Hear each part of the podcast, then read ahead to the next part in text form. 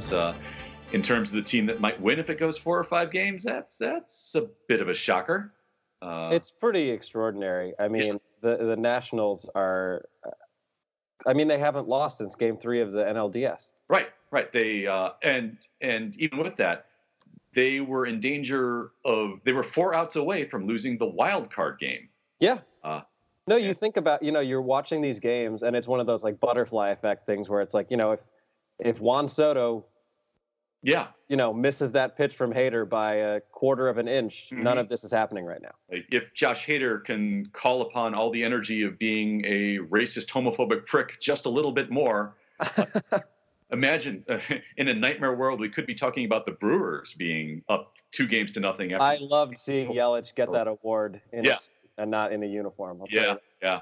That, uh, he was talking about possibly coming back if, if they made it to the World Series too. So, uh, but yes, uh, I. Well, I was just uh, I was looking up. So as as as has been documented very much, the the Nationals started out 19 and 31. Mm-hmm. Um, and then at, basically after that point, um, we're the best team in baseball. And now, uh, as we sit here after Game Two, are nine and two in the postseason. Yeah. So I just I just did the math. I think I'm doing this correctly. after starting 19 and 31, the Nationals are 83 and 40. My God. Wow. I mean that's 83 and 40. Is is that a better pace than like Houston was on for the entire year? It's got to be, right?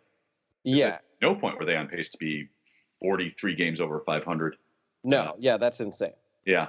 So I, I, guess we have started now. So we should. We have. There's Uh, hello, uh, welcome everybody. This is episode two of Three Strikes You're Out, uh, Outsports uh, Network affiliated podcast. My name is Ken Schultz, contributor for Outsports, Baseball Prospectus, Cubs Den, erstwhile stand-up comedian, uh, and I am joined this week by uh, another one of my very best comedian friends, Adam Mamawala from New York City. Adam uh, has recently been at the Red Clay Comedy Festival, has appeared on Comedy Central's Pitch Perfect, and on a PC Richard and Son commercial near you as well. Uh, that is that is true. That yes, is, that's probably and, my best my best credit. And it's actually it's actually Pitch Please, not that anyone cares. Please, sorry, uh, but Pitch Perfect. I would love to have been in Pitch Perfect as a, as a former a cappella singer myself. Yes. Yes, uh, with a beautiful mellifluous voice, I should note. So you would you would have been spot on for Pitch Perfect. But oh uh, man, uh, yeah, and also co-host of the Away Games podcast, uh, which means I've now I think punched all the holes in the Away Games podcast card that I was carrying with me. So I get a free bison dog. You get a free uh, Randy Rosario autograph. that works. That works. The goat. Yeah. Now Kansas City Royals immortal Randy Rosario. Oh yeah. We'll yeah. try to we'll try to not get too in the weeds. I know this isn't a Cubs podcast. uh, but yeah, we will. It's not a Cubs podcast, but eventually it becomes a Cubs podcast. So far, I think. Uh, how can it not? Yeah. Uh, by the think... way, I listened. I did listen to your episode with Kevin, and uh, man, when I heard that theme music, yeah. I recognized it immediately. Isn't that awesome? I watched uh, this week in baseball every week. Yeah. That was the only way that I found out about what was happening in right. baseball. Twib notes and all that yes. business yeah, you have to expect. Uh, was was Mel Allen still the voiceover? Yeah. This yeah. is Mel Allen. Mel Allen. How about that? Yeah, uh, it was great. I mean, because when I got into baseball, I had moved from Illinois, but had become a Cubs fan uh, thanks to the home run race. And we had basic cable. So the only thing I got other than Cubs and Braves games on WGN and, and TBS, which I don't even know if I got TBS actually, was This Week in Baseball once a week. Yeah. So other than literally looking at box scores in the newspaper, right, um, that was my only way to to find out about what was happening in baseball. Like that that show was very important to me. Yeah, and uh, for the most part, that was my childhood baseball as well. Is that yeah the the Cubs games during the week in mm-hmm. Chicago, and then uh, we get we did get TBS, so I would catch a lot of terrible Braves baseball from the late '80s. Uh, yeah, would it be McDowell era? You could call that. Mm-hmm. Uh, and then uh, and then yeah, uh, every Saturday on uh, Fox Channel 32 is when they syndicated this week in baseball. So you get it was like, every yeah every Saturday like 10 or 10:30. Right, like at the very end of cartoons. It was either this week in baseball or pro wrestling for me. I think. Uh, yeah, that was. I mean, that was a weekly ritual for me. I, yeah. I remember that distinctly, and I I didn't immediately recognize the theme. It was one of those things where like I heard it playing and I was like, I know I know what that is, but like what I my brain couldn't. And it is very kind of regal. It's, it almost got this like masterpiece yeah. theater sort of vibe to it. It's it's what it's the image that baseball always wants to create for itself. That it is, you know, not just the sport, but it is the sports that uh, like is Americana. And so because you need the appropriate amount of pomp and circumstance to greet every part of it. Uh, Right. Meanwhile, the NBA is actually affiliating with musicians that people actually listen to. Well, baseball is still playing the this week in baseball theme. Yeah, base, baseball is uh, is is partnering with uh, Johann Sebastian Bach to uh, really bring the young fans in. Yes, yeah, or Yo-Yo Ma, I think would be the, the closest they get to the current generation. But uh, uh, but yeah, so uh, I guess we will start since we are uh, we're going to be doing a slight experiment with this podcast. We're recording this first part on Thursday, uh, as Adam uh, has a road gig in North Carolina for most of this weekend, and we'll be recording the second half after the commercial on Monday. So uh, that could be a very different tone than we're, what we're about to talk about, but uh, we'll find out. Uh, but uh, I'll start with this. Uh, as uh, Ron Santo frequently said to Pat Hughes during any random Cubs radio broadcast of uh, the 15 years they were together, can you believe this? What is going on? But, uh, I'll tell you what's going on. The Nats are a team of destiny. my God, if, if I'd have told you going into the first two games of the World Series that Max Scherzer and Stephen Strasburg would combine for 11 innings pitched total and only 14 strikeouts between them, hmm like you you have that that's a good uh, seven innings where the Nationals bullpen, the toxic spill that is the Nationals bullpen has to cover. Yep. Do you think in any any scenario, any timeline that the Nats would be up two games to nothing and looking to dominate the Houston Astros out of this series? Uh, it it feels like the the Nationals could face the 27 Yankees and walk right over them. Right now, yeah. Uh, I mean, it's Partly because I the Nationals actually employ players of color and Latino players, so I mean that would probably help. yes, and Adam Ottavino would definitely strike out Babe Ruth. No question about that. Yep. Um, yeah, it's I, I I felt this way. My friend, who is a uh, he he actually works. He doesn't technically work for the Nationals, but he works with them a lot. Um, and I texted him after the wild card game, and I I told him I was like, this that felt like a franchise changing game. Yeah, Yeah, and certainly And- the case. Yeah, because I mean, you you look at where they were at going into that eighth inning, and they're you know, TBS is always doing a great job of of panning over sad fans, Yeah, and it was pretty desperate there, and and you could certainly see a path where if the Nationals lose that game and they're one and done after this great season, it it starts to feel like, are we ever going to get over the hump? And uh, man, when you get over the hump, sometimes you really get over the hump, and to be able to come back the way they did against Hader and Kershaw, both down 3 1 in the eighth inning of those games. I, it doesn't surprise me that they walked all over the Cardinals, and obviously we both loved it. And uh, I was a little worried that they would be the new version of the 2007 Rockies, where they would have a week off and, and all the momentum would be lost. But it, it doesn't surprise me that they're that they're doing this. It doesn't make sense logically, but it also doesn't surprise me. Yeah, going into the, the series, that I knew that they were underdogs, uh, but I didn't realize until I think the game stories after the first win against Gerrit Cole, several of which mentioned that uh, I, I guess this is according to Vegas odds that the Nationals were literally the biggest World Series underdogs since that Colorado Rockies team in 2007. Really? Uh, yeah, and that Rockies team, um, as I looked it up, uh, they responded to their underdog status by losing the first game to the Red Sox 13 to one. So Oof. yeah, At least the Astros waited a game for that. yeah, yeah, a slight slight change in uh, in how a team responded to that in the, the span of 12 years. Uh, so Jayson Stark today, uh, in his game story, mentioned that uh, the Astros have not lost back-to-back games at Minute Maid Park since July 1st, and Cole and Verlander specifically have not lost back-to-back games at all since August 9th and 10th, 2018. Well, and I think they also mentioned that the Astros had not lost a game that Cole started since May. Right, right, and that uh, that that brings kind of us into like one of the first things that uh, I was focusing on with this series is that that's actually part of kind of a grand baseball postseason tradition of the starter who establishes throughout most of the regular season that he is the best pitcher in baseball and a force that cannot be contained and somebody who could pitch the team through the entire postseason just Mhm. by his own effort. Uh, eventually, at some point, being proven human in in the Yep. playoffs. This is something that, uh, and I was just kind of writing down examples that were like first names that sprung to mind, but like uh, Jake Arrieta, for instance, for the Cubs in 2015, uh, Yep. was incredible until kind of faltered a bit against the Cardinals in the division series, and then wasn't crushed by the Mets in the championship series, but certainly was the worst of the two pitchers that night. Right. Uh, you have Rick Sutcliffe in 1984 went 16 and one since he was traded to the Cubs, uh, and then he was kind of the insurance policy after they went up 2-0 against the Padres and needed one more win to go to the World Series. That well, at least we got Sutcliffe in Game Five, and Mhm. lasted until the sixth inning, I think, when he eventually gave up the tie and then the lead an inning later. Uh, and then around other baseball teams, you got Cliff Lee in 2010, who was the unstoppable postseason force, couldn't be beaten until the San Francisco Giants did it twice in that World Series. CC Sabathia, 2008 with the Brewers. Randy Johnson, 98 with the Astros. All guys who dominate, dominate, dominate.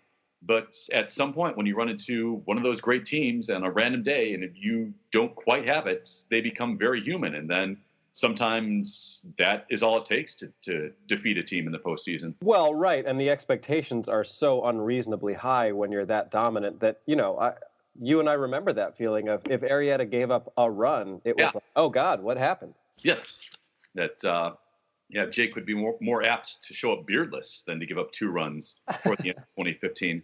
And, Yeah. and Cole, I mean, uh, again, stats I was pulling from another Jayson Stark story. Hadn't lost a start, as you say, since May 22nd. Astros had not lost a Cole start at all since July the 12th. Uh, between losses, this was my favorite thing Stark noted. Between Gerrit Cole losses, May 22nd and Game One of the World Series, he struck out 258 hitters, which uh, that is that is the level of insanity that that Unbelievable. he's pitching at this year. And and the Nationals scored five runs off of him because Juan Soto is a badass. At uh, I don't know uh, what your first Yeah. thought. Was. Did, did you see that the home run on the train tracks in real time that Juan Soto hit off Cole? I did. Yeah. And as soon as I thought that, my first thought was, yeah, Brad Lidge just flinched watching that highlight. That that is an an to have that kind of opposite field power is uh, unbelievable. Uh, yeah, especially off a pitcher like that. Yeah. Uh, after That's struck I remember. I remember the moment that you're referring to distinctly, where Pujols hit that home run, Right. uh, and it was one of those great moments where they uh, they then cut to the dugout, and you just see uh, Andy Pettitte sitting there saying, "Oh my God." Yeah. Yes. Oh, yeah. I can picture that as well, and and that's very much the, the same kind of effect too. Uh, although I believe after the Pujols home run in 2005, I think the Astros still went on to beat the Cardinals in that series. They did. They did. Uh, I believe, though, in that game, I think it was all with two outs. I think it was like two outs, nobody on, and then Eckstein got on, and then somebody Right. else got on. Right. And then he, I mean, I don't know that I've ever seen more of a no doubt home run than that one. Yeah. Yeah. But uh, yeah, Soto's was just about as close to, to no doubt too. It, uh, Oh, man. it, it, you talk about someone who, uh, I mean, his one against Kershaw was about as no doubt as it gets, too. Yes. Yeah. Like uh, it's I I don't know who the first guy to say this was, but it, he falls in line with that kind of classic uh, old school baseball cliche of when he hits them, they stay hit. Which I know it sounds like yeah, you could hear like Ted Williams or something yelling that about like first time you saw Henry Aaron or something like that. Oh, yeah. Or, or to borrow a, uh, a Joe Maddonism, uh, pretty much every ball off of uh, Juan Soto's bat is, uh, is, quote, properly struck. properly struck. Yes, very pertinent to that. Yeah. Yeah, uh, yeah. And uh, Juan Soto, you, you talk about meteoric. Uh, that uh, I, the last year, I, I believe uh, his last year from 2018, he went from he started last year in low A uh, with in the Washington system, then like jumped up through high A and double A. It took him like a total of maybe 30 games in the minor leagues before they said this guy is just too good and we have to have him at the big league level. And and as soon as he got called up to the big leagues, started hitting, became rookie of the year runner up uh, to Yep. Acuna, and now this year this is his national coming out party. At uh, it's eh, for someone who is 20 years old. At uh, once once they are dropping the names Miguel Cabrera and Mickey Mantle to describe your postseason feats, uh, you've done a thing. I think. Yeah, and it's not hyperbole. I mean, it's, it's Not at all. And uh, just a joyous guy to watch too. At uh, in terms of the, the Soto shuffle, like uh, he's uh, he's apparently stopped grabbing his junk. Yes. Out of respect for the uh, the World Series. Or perhaps uh, one of uh, Fox's people got to him and said, "Yeah, that that's okay for cable, but when we go national TV, if if you don't mind." Yeah, grab your junk all you want on FS1, but we're right. talking Fox here. Uh, and uh, yeah, he becomes he's become the first guy who makes taking a pitch kind of fun to watch that way. At, uh, right. And uh, and I remember our, our friend uh, Sarah Sanchez mentioned uh, several times talking about why she likes Juan Soto so much. Uh, Sarah Sanchez hosted the uh, Cuppa Cubby Blue podcast. Um, she uh, mentioned to me that I guess he had a bobble day, bobblehead mm-hmm. day uh, in some game this year. And actually, when he saw what the bobblehead was going to be, asked if they could send them back and recast them because the bobblehead wasn't smiling. And I believe his quote was, "I like to smile." So essentially, he's Buddy the Elf at this point in a baseball. Except, uh, except whoever was in charge of merchandise was not smiling upon that request because he had to fulfill it, and uh, probably there are a lot of uh, unused bobbleheads floating around that yeah. perhaps are now worth more money. And for, I wonder if you have an unused bobblehead, does that get sent to third world countries the way the I don't think so. I don't think that there's a bunch of people in Buffalo Bills Super Bowl shirts uh-huh. with uh, old Juan Soto bobbleheads. Sad Juan Soto bobbleheads at the Buffalo Bills Super Bowl shirts. I like it. I could dig it. now, that. here's a question for you because I've uh, I've thought about this before, and uh, would you, if I told you tomorrow the Cubs can either have Acuna or Soto, who do you want? That is a hell of a thing. uh, I ever since he's been called up, like Acuna has been like, in my mind, like top two or three great young players in the yeah. game. And defensively, he is better. Yeah, yeah, and he still is. I mean, the weird thing about this postseason is for some reason the lasting image is going to be Acuna not running full speed out of the box in I think it was game one. Uh, yeah. It might have been the game you were at uh, with the, the Braves and Cardinals that you attended the first game of that yeah. series, right? Uh, did uh, were you there for when Acuna didn't hustle out of the box? That's... Yeah, but I was watching the ball, so I didn't. Yeah. Uh, I think yeah. I think I was. I don't remember if that was game one or game two. Um, but whether I, I can't even remember if it was in person or on TV, but I remember that being one of those times where when you realize that he's only on first, you're like, how did that? Right. How'd right. that? Yeah, and in retrospect, uh, after you know he was excoriated in the public sphere for that, uh, like how I dropped in a ten dollar word like that there. Oh, please do. Fifty percent sure I mispronounced it. Uh, Kenyon College English major in action there, but uh, after he was, you know, eviscerated by so many people on Twitter for it, uh, you look back on it and go, well, that's probably because when he hit that ball during the regular season like that, that was almost definitely a home run. Right. Uh, the postseason baseball turns out not so much. And in game one, no one had any idea that the balls were going to be deadened to this extent. Uh, but, yeah. So what is what what do you think is going on with that? Uh, I think most what everybody is saying is that uh, the postseason baseball is not flying nearly as far as the regular season was, one was. I, I think that's partly because um, Rob Manfred knows that postseason games are always longer in general. And I think some of that might be a fear that if they had the insane baseball from this regular season during the postseason, that we'd be talking about like four and a half hour games every night because pitchers couldn't get anybody out. Uh, I also think that maybe they wanted to not have it appear like home runs were as cheap as they were during the regular season during their showcase event. Uh, but but there's yeah, but what the hell is that? I mean, I, whatever I you're doing with the ball should not change in the postseason. No, of course not. Yeah, it's when you have strategies you've adopted over 162 games, and all of a sudden, in the most important games of the year, the very equipment you're playing with is different. It's like all of a sudden you have to go to like aluminum bats during uh, during October, uh, or you have to play with like 19th century gloves that are essentially batting gloves uh, for all your fielders. Now, here's something that's scary to imagine. Imagine this ball, not the postseason ball, but the regular season 2019 ball in the 1998 season. what do we have? Like 85 home runs from McGwire? Yeah, yeah. It it would not be surprising, and and the talk then was juiced ball too. Like before yeah. we knew anything about uh, what uh, every hitter was putting into his body. That that everyone assumed that oh, this must be another juiced ball that that they just keep bringing back every year. Uh, That, that's my other favorite uh, lip reading moment is when Bonds hit that home run in the uh, World Series in 2002, and Mm. they show Tim Salmon in the dugout saying, Mm. "That's the furthest ball I've ever seen hit." yeah, yeah, and because stop him when he's lying there, because yeah, that I remember that was off of uh, K Rod, right? That he think so, obliterated yeah.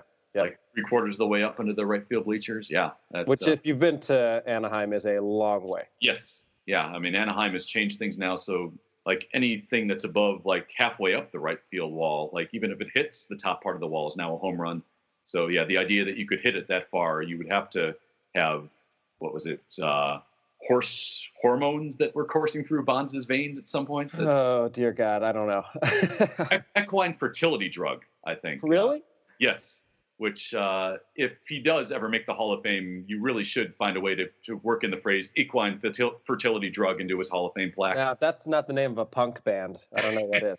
Uh huh. San Francisco, there's probably a 100% chance somebody has already called their band equine fertility drug. I re- the only thing more bizarre than that is I remember uh, Ray Lewis got in trouble for using a substance called deer antler spray, Jeez. which I assume to just be what that would sound like. I don't know Yeah. what it was, but it was some sort of banned substance. what on earth would that have done for Ray Lewis? Beside, made, is the side effect of deer antler spray uh, n- not talking at all about the murder you've just witnessed? Is that is that a thing? Yes, it's not talking about the murder and talking a lot about God. Yes. Yes. Well, I mean, focus. Yeah, focus on the positive, I suppose. Yeah. When when God gives you a murder, yeah, just focus on His greatness. I don't know how we ended up in this this uh, tangent, but we did. So uh, because of the equine fertility. yeah, Like, yeah. Uh, but to to answer your question from ten minutes ago at this point, uh, I think I'd still go Acuna just because, as you say, the defense and the full package is there. Yeah. Uh, but I mean, Soto, given everything you see about him, that's Mhm. That appears to be that this that could be like the Trout Harper debate of this new generation of young players. That uh, and it's going to take a few years, like it did with Trout and Harper, to realize okay what the answer is going to be. But it's exciting to know that that they're both 21 and under and and this great already. it's just i mean soto is in the middle of all of this like Yeah. he he's the one who got the hits he Yeah. got the hit off of Hader he got the hit off of kershaw to tie it Mhm. And Yeah. that, to to be that that degree of composed in the absolute biggest moments and maybe it's one of those things that they always say like oh he's too young to be nervous Mm-hmm. um and He's and uh, you know i heard yeah, I heard. I heard you and Kevin talking about it too. It's it's an interesting juxtaposition of of having this guy who's so insanely young and insanely good with all of these older guys, and uh, you know, I guess the the slogan for the Nats is you know, let the kids play, but also let the adults have some Yeah. fun. Yeah, which which is great. As as we Kevin and I talked in the first podcast. Yeah, Yeah. it's good to see a team that has that many old players doing this well. Uh, just because it's it's so different from everything baseball tells you that it is right now, uh, and it's also good to see all the old players having just as much fun as Juan Mhm. Soto is having. At uh, They are having a blast. All the like their little their celebrations after home runs. Yeah. Oh. celebration that Howie Kendrick was doing last night, and and everyone uh, the the uh, Gerardo Parra let's all make Stephen Strasburg uncomfortably hug everyone. I think that's great too. That uh, that that seems like He- it's scored with like a Sarah McLachlan angel going oh on. my God, Strasburg has a real uh, Amish guy beard, and while receiving that hug, he looked about as uncomfortable as an Amish person I imagine would look being hugged that way. Strasburg has has the beard of an Amish man and the emotions of a Catholic. So yeah, that. Oh, Uh, it's been fun, but it's got uh, you know, it's I guess it's not dissimilar from from the dynamic with Ross on the uh, Right. on the Cubs team a few years ago. But um, you know, think about the fact that when Howie Kendrick was in the minors, Juan Soto was in diapers. Yeah, yeah, which is great. Like that, Yeah. that is a great baseball fact, and and as uh, and it took Howie Kendrick this long to make his first World Series and to become a postseason hero, and Juan Soto is doing it uh, with less than two years of MLB experience under his belt. Yeah. Uh, but because they're part of this incredible run, they get to. This is like the the one thing that they will share for the rest of their lives, and Mhm. and it's it's it is literally bringing generations together, and I'm using literally as as Gary Gulman would say in the Yeah. actual non-millennial definition of literally. Well, yeah, totally, and and I think that it's a it's particularly cool because of the way that it's happened, and uh, you know the Nationals have had such great teams over the years, Yeah. uh, and, and lost for any number of reasons, Mhm. and it's one of those things that I I try to remind myself as somebody in an insane profession where it's like you always have this idea of how you expect things to play out. And if and when it does happen, it's probably not going to be the way you expected. And that's kind of how this Nats team is, where Yeah. it's like all of those years that they won the division easily and and had every advantage in the world, it didn't happen. And you know, kind of like we experienced in 2016, it's it's all the it, it's that much that much sweeter Mhm. when it it finally happens, and, Yeah. and especially in this way for the Nationals, where it's like they have no reason to be in the World Series right now Right. and yet here they are two wins away from winning a title and being immortalized in that city forever Right. And when you've been through a lot as an organization and you are the fans that TBS and Fox find all the time for their sad people in the stand shots and Mhm. shots, old ladies crying, uh, to be part of that moment when it finally breaks through, it, it makes it like it's, it's a profound ending to an epic quest. Like it, it elevates it from just a simple win that, that makes this fun and isn't this great mm-hmm. to I I literally can't believe I'm using literally again for some reason. Uh, I can't believe I'm alive to witness this, uh, which which makes it Yeah. so so much more special as a fan base to see that. totally and as we've talked about many times you know uh, sure it would have been a lot a lot easier on our hearts to have watched the cubs win game 7 10 nothing but given that they did win there's a part of you that's like of course it had to be that way it, you had to feel like it was about to get taken away from you Right. for it to, for you to appreciate it that much and i think similarly for the nationals um, you know if they come out and beat the brewers 10 nothing in that wild card game it's possible that they don't go on this run i think they needed that moment to be like oh my god why is this happening again and then having it not happen. Mm-hmm. Yeah. I mean, you saw when when Soto got that hit uh, and it goes past Grisham and they they take the lead in that wild card game. The celebration in the stands was Right. like they won a World Series. People Yes. throwing beer around and, and going nuts, and it was like they they had exercised their their demons somehow, and uh, it was you just felt that that tension breaking. yeah, Um, a little, a little similar, I'd say, to uh, the the Baez home run in, in Game Mhm. One of the NLDS against the the Giants, where like it's just it just breaks that tension completely, and finally everybody can breathe and be like, okay, thank God. Yeah. It is it is the signal to everyone that guess what? This is different. This is Mhm. now you get to be the ones who celebrate this incredible moment that you've seen. You know, for us, the generations of the Padres and the Giants and the Marlins celebrate in our faces. Now you get to be the one who experiences this. And, and well, yeah, it's ex- exactly like Soto Soto getting that hit, Soto uh, coming up big against Kershaw. It is. It's the it's the opposite, and we had those moments as Cubs fans, and and the, I'm sure for the Nationals, especially, you know, sweeping the Cardinals and really embarrassing them, frankly. Mhm. there's some justice in that considering how close they were and and the Cardinals having taken that away from them in Yeah, I guess big it was time. 20, 2012. Yep. Who Yeah. the hell was it who got that hit? Uh, God, Kozma? uh, Kozma, yes, Pete Kozma. Of You're course. absolutely about that. And like I think There's always a Kozma, there's always a Bo Hart, there's always a Tommy That's Edman, there's Tommy always a this year, yeah. Uh, there, there, and believe me, there is always justice in sweeping the Cardinals. It, even if your team has nothing to do with them, if you sweep the Cardinals, that is justice winning. Oh yeah. So uh, yeah, so that is where we are right now uh, after Game Two. Uh, we're about to take a break and head into a commercial. When we come out of this break, it will be Monday morning after Game Five, uh, and I'm curious to find out what the tone will be then.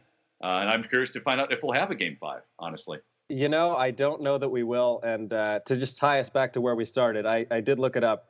The the Nationals after their 19 and 31 start, including the playoffs, are on a, a pace that would be a 109 win season. jeez, wow. So they've been playing that well Better since last May. year's Red Sox. Yep. Do yeah. So that's that's how you win a World Series. I Yep. think, assuming that they do. All right. So uh, yeah. So good to talk to you, Adam, and we'll talk to you again on Monday. Sounds good. All right. Okay, and we're back, and it is now Monday, the day after Game Five of the World Series. We've and, time uh, traveled, and things have changed. Yeah, yeah. I, I, I don't know, Adam, uh, if you noticed any differences in the past three games compared to the first two of the series. And I noticed significantly fewer curly W's. Yeah, yeah, decidedly. Uh, as, as you mentioned on the road yesterday, the only place you're seeing curly W's in Maryland is passing Walgreens at this point. That's true. Yeah, lay sigh. Wow. Uh, so that felt like kind of what we expected the World Series to be like. I think out of the based on the, uh, the last three games as opposed right. Like if you had told me before the series started, going into Game Six, Houston will be up three two, I would have been like, that sounds about right. It just yeah. didn't happen the way that I would have expected. Honestly, I'd have been surprised at the two. Uh, I, I, I I was guessing short series and Houston was going to dominate, and that short series where Houston dominates apparently started in Game Three. Because uh, yeah. yeah just uh, kind of as a baseball insider, statistical minded person, uh, when you score one run in three consecutive World Series games, that's generally bad, unless you're like the 1965 Dodgers Ugh. or the Orioles. Yeah. Uh, yeah. that's not what you want. Uh, so, yeah, Gerrit Cole was exactly what we thought Gerrit Cole was going to be in game one, was how he was yesterday. I mean, uh, it was kind of like if uh, in 2016 after the, those first two games in Chicago, the third game was just also like that, and the Cubs yeah. just lost that series. Yeah, that is that like is just nothing to cheer about. The ultimate nightmare of 2016, and, and to me, it felt a little bit like the 2016 Cubs returning home compared to what the Nationals are this time around. Uh, mm-hmm. obviously, a big difference in terms of quality of team overall. Right. Uh, but there was definitely a sense to me watching these last three games that the Nationals, it suddenly felt to them like, oh, we could actually do this thing, and all we got to do is win the next two. And they also came home to a fan base that mm-hmm. you know had not been to a World Series ever. Uh, right. Uh, and I think in certainly in that that first couple games uh, when they had the opportunities, uh, they you you could see it uh, and them going 0 for 10 with runners. Yeah, yeah. That's I mean going that usually is not an anomaly. I think when when teams struggle with runners in scoring position, especially in a game like that, it's they're pressing and and everybody. Yeah.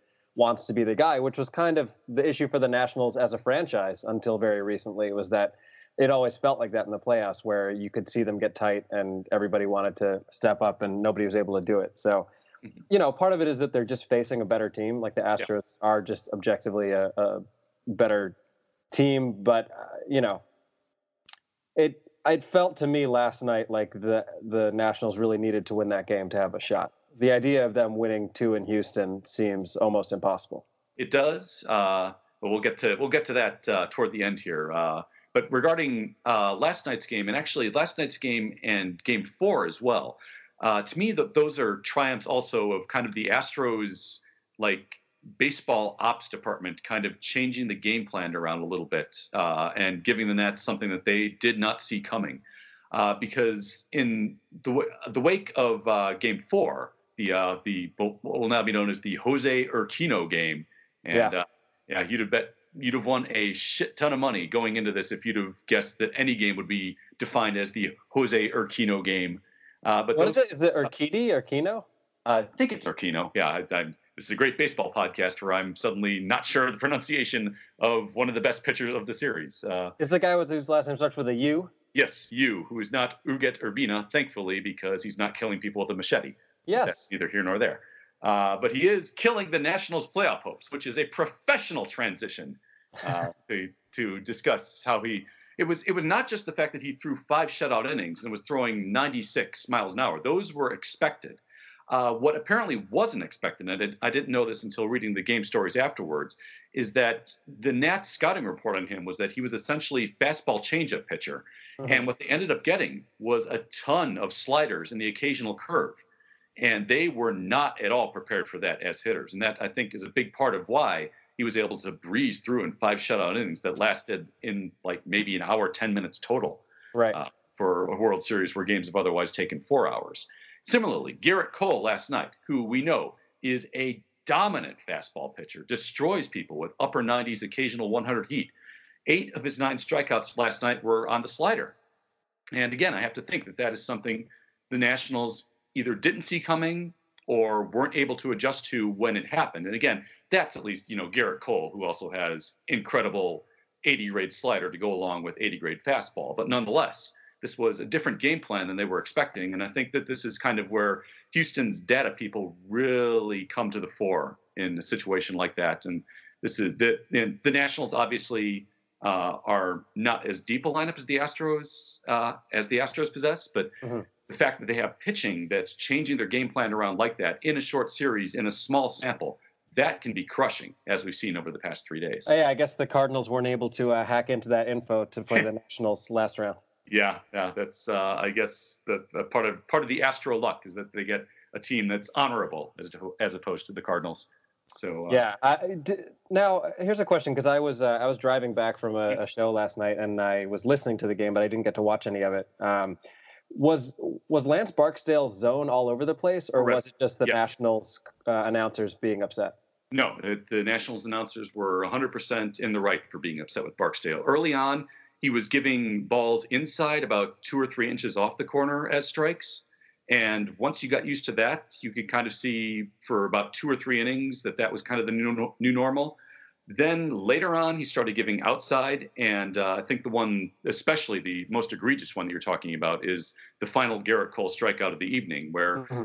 uh, on the previous at bat, um, Martin Maldonado popped out of the crouch as if he'd struck out, uh, I think it was Zimmerman, uh, for the final out of the inning. But it was that one was two inches off the plate outside, and Barksdale correctly called that ball 4 mm-hmm. and the Astros got mad about that.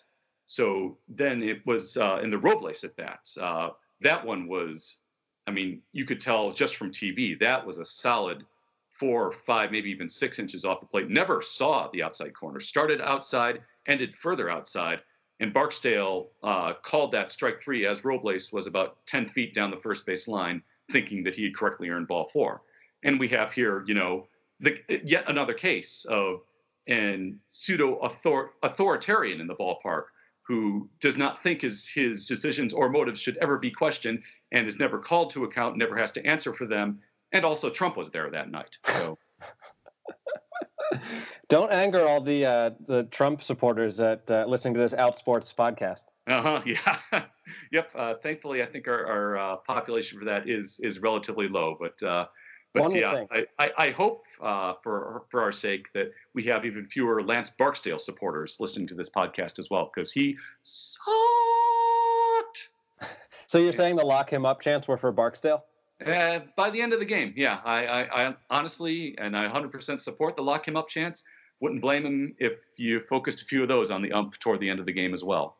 Uh, and you know, I mean, we talk. I mean, people who support the umpires, plate umpires, talk the about Trumpires. Yes, the Trumpires. Love it. Yes, yes. Uh, that uh, uh, you. And there is one that we learned about recently, but that's neither here nor yeah. there. Oh yeah, yeah. Rob Drake is. Uh, I wonder what Rob Drake thought watching the lock him up chant uh, online the, the, other day. It, uh, but uh, whatever we knew, whatever Rob Drake thought, it wasn't properly spelled. We know that. Uh, but uh, but we talk about umpire defenders talk about the human element as you know this is important to have in the game. And to me, the response to that is always the human element is we have some of the best pitchers in the world facing some of the best hitters in the world. And if, whoever wins, that is the human element. And we have when you have someone interject themselves like by by calling an egregiously wrong strike three uh, uh, on what should have been ball four, which would have brought the tying run to the plate in that inning. Uh, and granted, it's, it's, with two outs, so they only had would have had one more shot at it, but still a relatively important part of the game. That's the part where you really look at, at that and go, I cannot wait for the day when our robot overlords take over and Skynet becomes sentient if it means uh, if it means that we get a goddamn strike zone called correctly is what uh-huh. I'm saying. I'd buy that for a dollar. Yeah. Yes. Yes. Uh, and uh, so the thing, uh, another thing about the the Nats lineup, and I think what we've learned uh, from those middle three is that as Anthony Rendon and Juan Soto go, so go the entire Washington Nationals at this point. Uh, Houston's lineup, because it's much deeper, you can afford to have an Alex Bregman wait until game four to explode on everybody and still have Jose Altuve and Michael Brantley going off. Uh, the Nats, uh, Anthony Rendon is hitting 200 for the World Series. Juan Soto was 0 for games two, three, and four, which means age 21 might be the beginning of its decline phase. You never Oh, know. no. Uh, and because those two have struggled so much, uh, all of a sudden you see that there's not a lot there to pick them up behind him.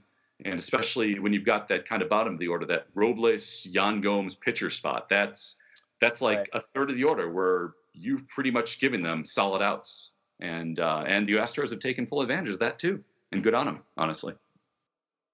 Yeah, yeah, it's it's pretty impressive, and uh, I was the the Nationals broadcasters mentioned last night that this is the I believe third time in World Series history that the road team has won the first five games, Yeah, um, and it has never happened that a road team has won all of them. So Right. the Nationals have a tall a tall order here. Yeah, I it's I remember it happening in '96 where the Yankees jumped out to, or the Yankees uh, got crushed actually by the Braves in the first two games uh, at Yankee Stadium, Mhm. and that was you know the height of the Braves dynasty. And I remember people at the time writing you know very paint by numbers, basic uh, sports writing columns of well, this is like the coronation of the Braves as the team of the '90s. Uh, was people comparing them to the Big Red Machine, where they won Yeah. World Series the previous year and then swept through the next year. Mhm. Uh, and then they went to Atlanta Fulton County Stadium, and all of a sudden, Yankee pitching showed up in games three and five with I think it was Cone and Pettitte shutting him down, and then they had the dramatic uh, Jim Leyritz home run uh, tying the game off Mark Wohlers in Game Four that really turned the entire series around. And there really is no one series turning moment for this particular one, as much as just the Astros pitchers showing up and then different Astros hitters, like again Alex Bregman. Yeah, the So- Grand Slam I would look at. I mean, it's not a turning point because they were already leading, but in terms of that being a statement, I think that's probably Yeah, that's probably up there. And uh, yeah, um, I mean, you know, you think about the the Cubs Indians World Series, and the Cubs won three of four games in Cleveland, and the Indians won two of three in Chicago. So it's not unheard of for teams to Mm-hmm. Go out and win road games in the World Series, but for it to be like this is very unusual. yes, absolutely. Now there, in my mind, there's still, and this is a uh, Dumb and Dumber Jim Carrey. So you're saying there's a chance, Yeah. chance that the Astro or that the Nationals can rebound in Game Six and Seven, and uh, I base this on that. Not only does their lineup revolve around Rendon and Soto, you can tell based on how they played the Astros that they just kind of have to win every game that Scherzer and Strasburg start now. Mhm. Uh, and that's certainly possible in game six. Uh, and I'm thinking back to, you remember from 2017, the postseason, where in the NLDS that year, the Cubs had uh, jumped out to the two to one lead and were looking to clinch at home in game 4 Mhm. Uh, and then they faced a fully rested Stephen Strasburg. And I don't know if you remember the numbers, uh, look them up uh, last night. Uh, cover your ears for these. Seven innings pitched, three hits, no runs, 12 strikeouts. Yeah.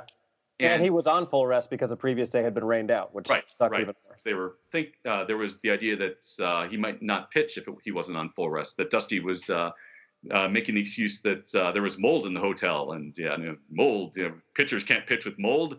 Certainly, it's uh, uh, so. So, assuming that the Nationals do not stay in a hotel with mold, uh, we, we've seen this story before. We've seen Mhm. Stephen Strasburg just go out on a day where his team needs him to shove in order to stay alive and utterly dominates. Like I, I don't know if you remember the feeling of watching that. That uh, you, myself, and our friend Kevin McCaffrey were all together in the East Village bar, Kelly's, and at some point in like the fifth or sixth inning of that game, I remember like the three of us discussing, just throw out a take sign, honestly, because the Cubs, you you could tell them that a changeup was coming with 2 Mhm. strikes, and they still swung every goddamn time at it. And I think Well, Strasburg yeah. is capable of throwing one of those in six. And think of how much the the narrative on Strasburg has changed since that game. Yeah. Because I, you remember when he was when the before the game had been rained out, and when they were talking about him not starting, there was a lot of that kind of you know he's soft stuff Mhm. floating around. And when you look at what he's done this postseason, it's been pretty remarkable. Uh, and you you got to feel horrible for Scherzer not being able to go yesterday. And I think you know. Unlike Strasburg, he is somebody who, unless you're a complete moron, you would Mhm. never question his toughness or his desire to be on the mound. So it obviously had to have been really, really severe for him to not pitch in that game yesterday. But it does line up for an interesting opportunity if they get to game seven Right. or if he's starting that game And then this is what I think you and Kevin and myself all talked about. Like, if it goes to a game seven, there could be the greatest collection of pitchers ever outside of an All Star game. I really want that to happen. Yeah, I would love one that. after the other, after the other, and and let's see who's last last man left standing on that. Absolutely. Yeah. Uh, so it we're essentially at kind of the Kevin Millar "Don't let us win tonight" point, except they've already gotten past the "Don't let us win tonight" game. You've got Strasburg and hopefully Scherzer, and that's as good a chance as you can have in a situation that honestly still looks dire, but there is Yeah. a path there, and it's conceivable. Yes, So no, uh, yeah, absolutely. I'm I'm all in on a game seven. I would love nothing more. And uh, if it goes anything like the Cubs game seven, that means some uh, obscure person will be on the mound at the end. So yes. here's to uh, Hector Rondon closing it out in the Absolutely. 14th inning.